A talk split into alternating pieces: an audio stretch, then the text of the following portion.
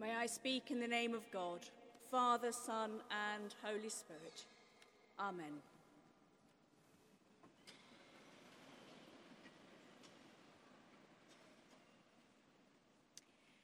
When I'm not here, I am in Birmingham, where my husband is a vicar. In his previous parish, there was a clock in the clock tower. It was a very beautiful clock. It was also a very temperamental clock. Some of the time it worked, and much of the time it did not. One day, as he was going into church at 9:15, he glanced up and seeing the hands pointing to a time a little before 3:40, he observed to the church warden that he was sorry that the clock wasn't working again. To which the church warden responded in a beautiful Birmingham accent that I won't even try to replicate Ah, no, Vicar. The clock is working perfectly. It's just the hands that aren't going round. As a pedant myself, I hugely appreciated his answer. The warden was completely correct. The clock mechanism was, for once, in perfect working order. But alas, the hands were not connected to it.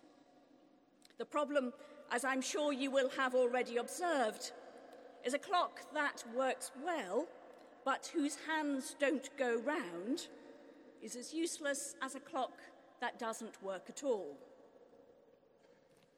Every time I hear the reading from the Epistle of James that we heard a moment ago, I remember the church warden and his perfectly working clock. The point James makes here is strongly reminiscent of it.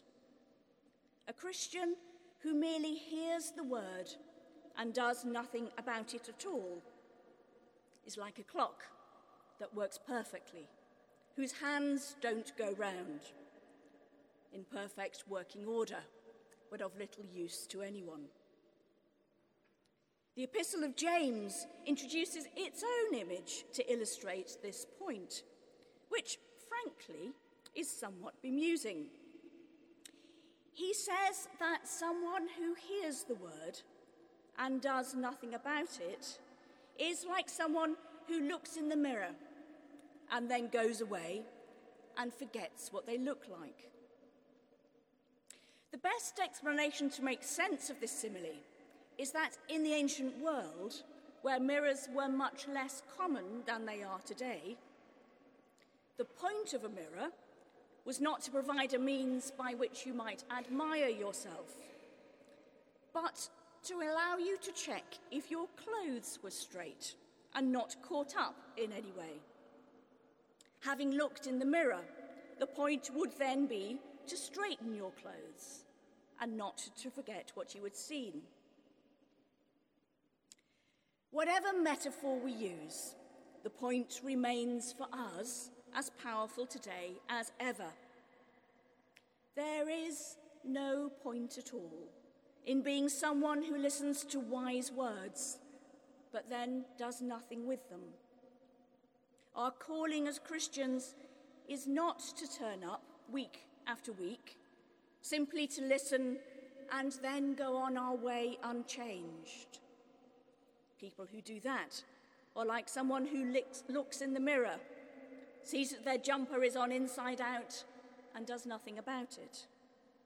People who do that are like clocks in perfect working order, whose hands constantly show the wrong time. Our calling as Christians is to hear and to be changed by what we hear. And having been changed, to go out into the world to transform it by what we do. Today, we have gathered to give thanks for the faithful doers that are the friends of St. Paul's Cathedral.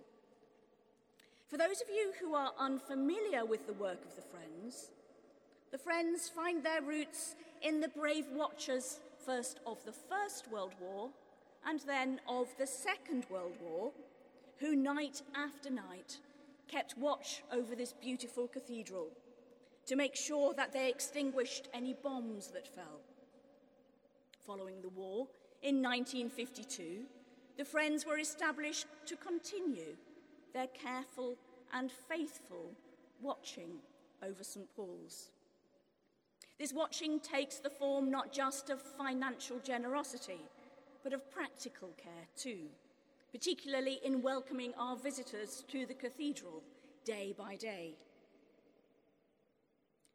As we give thanks for them and all that they have done for St Paul's over nearly 70 years, all they continue to do day by day, and all that we know they will do in the future.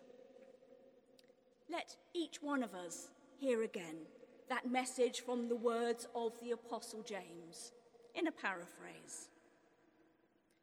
Do not be hearers of the word, who go away and forget what you have heard. Instead, be doers of the word, so transformed by what you hear that you put it into practice in everything that you do. Amen.